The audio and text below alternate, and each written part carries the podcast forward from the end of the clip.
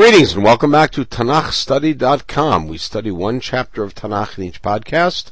My name is Yitzchak Etshalom and it's my pleasure to be studying Sefer Iyov with you. And in the first podcast, we looked at the opening chapter, which is in narrative prose form and describes the heavenly retinue uh, gathering to God and Satan coming up from earth, etc.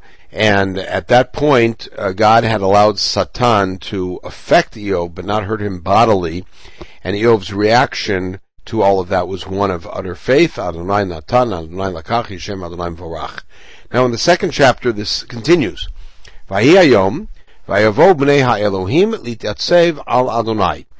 And again, the day came and the Bnei Elohim, which is the angels, come and stand around God, stand in front of God.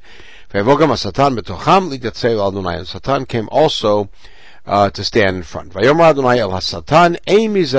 again, God asked the same question: From where do you come? And Satan's answer to God is mishut from swimming, literally, flying around the earth, the world and walking around the world. God's response is, Hasamta libcha el avdi Iyov. Have you paid attention to my servant Iyov? This is exactly like what we heard in the first perek. Kain mirat. There is none like him in the land. Somebody who is wholehearted, who is straight in the sense of ethical, someone who fears God, avoids evil. This is the only line that acknowledges that something's already happened. He's still holding on to his wholeheartedness.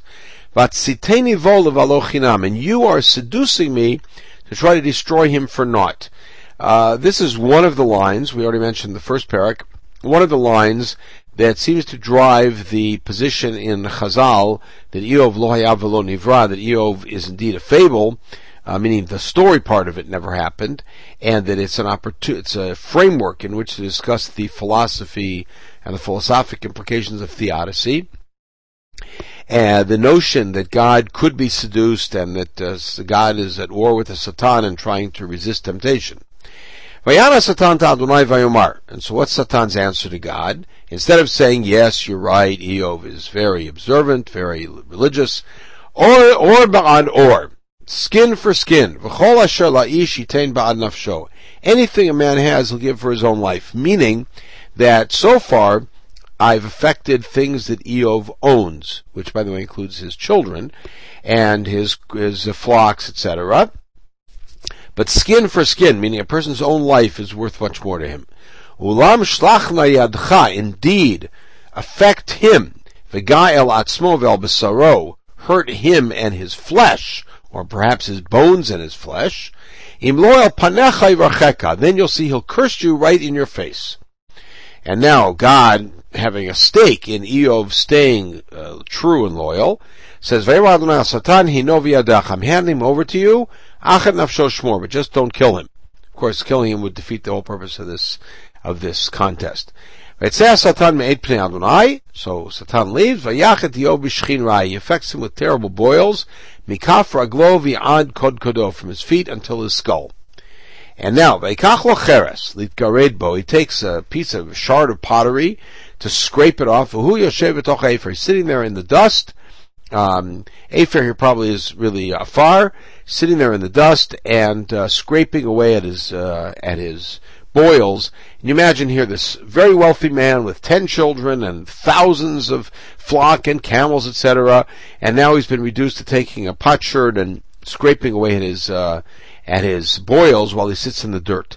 Vatomer lo ishto. And now the wife, who is the one family member who's still left, and we aren't so sure how we feel about that, says to him, Odcha machazik echoing the words of God, you're still holding on to your loyalty, and in her, and the way she's saying it, tumatachai has a negative spin. Your naivete. Barech Elohim vamut. Curse God already and die. And this, of course, is the voice, eh, as it were, of the Satan, trying to egg him on. What does he say to his wife? You speak like one of the lowlifes. Gam et atov nekabel me'eta Elohim v'tara lo nekabel. What will only take the good things from God and not the bad things from God? In other words, he says, look, all of the great things that we got, those were gifts from God. So this is also from God. We have to accept it all. With all of this, Iyov never sinned with his lips. And there's the implication that perhaps Iyov did sin in his heart, meaning that he had uh, suspicious and uh, perhaps heretical thoughts about God, but he didn't express them. Now, that's the end of the of the prose piece, meaning that's the end of the setup for the main part of the book. But we still have a few psukim to get us moving towards it because the book is a dialogue. Vayishmu shlosh re'ei Iyov et kol hazot alav.